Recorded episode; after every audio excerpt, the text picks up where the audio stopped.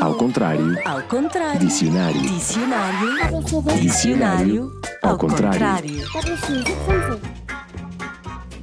A palavra escondida no dicionário ao contrário que agora te trago pode representar uma extremidade. Pode ser uma ponta de terra que entra no mar. Há muitas pontas de terra assim em Portugal e no mundo também. Mas em Portugal há o espichel, o da roca, o sardão, o carvoeiro, o raso. É, na tantos! Há uma lista enorme. Há militares a quem se chama este nome. Tem a ver com o lugar que ocupam na carreira, na profissão.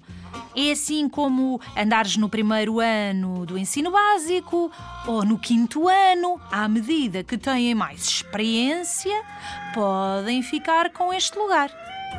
Quando uma corda é muito grossa, também se chama assim, como uma corda com que tu saltas à corda, mas muito grossa, assim como a grossura de um braço. As vassouras têm sempre um. Se não têm, estão partidas ou estragadas. É o sítio em que lhes pegamos. Para varrer, pegamos no da vassoura.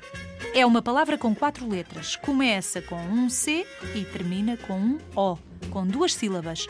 Um nome singular masculino. Já sabes qual é a palavra? Cato. Cato? Tu disseste cato? Não é nada cato. Cano.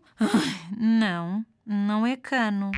Ah, apanhei-te. Estava a brincar contigo. Claro que é cabo. Eu estava a ouvir. O cabo da vassoura, o cabo especial, o cabo da roca. São extensões de terra que entram no mar.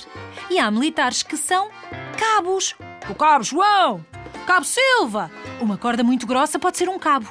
Nos barcos há cabos. E também cabos em metal. Há expressões com este nome: levar a cabo uma tarefa, realizar uma tarefa. Dei cabo das minhas botas a jogar à bola, dar cabo de estragar. Ao cabo de duas semanas, ao fim de duas semanas. Cabo. Cabo é a palavra escondida do dicionário ao contrário.